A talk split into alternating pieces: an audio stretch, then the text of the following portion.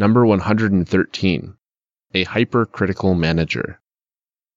My manager is never pleased with what I do. It's unbearable.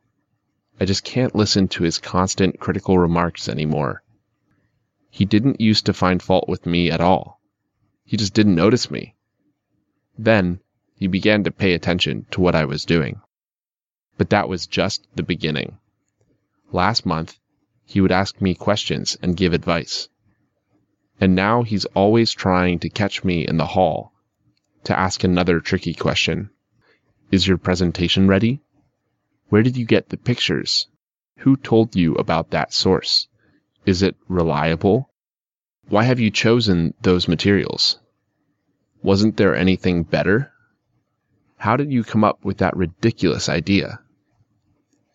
I had to wait until he went home to leave the building. Besides that, he calls me so much that I often have to switch off my cell phone. Oh, I'm so sick and tired of all that.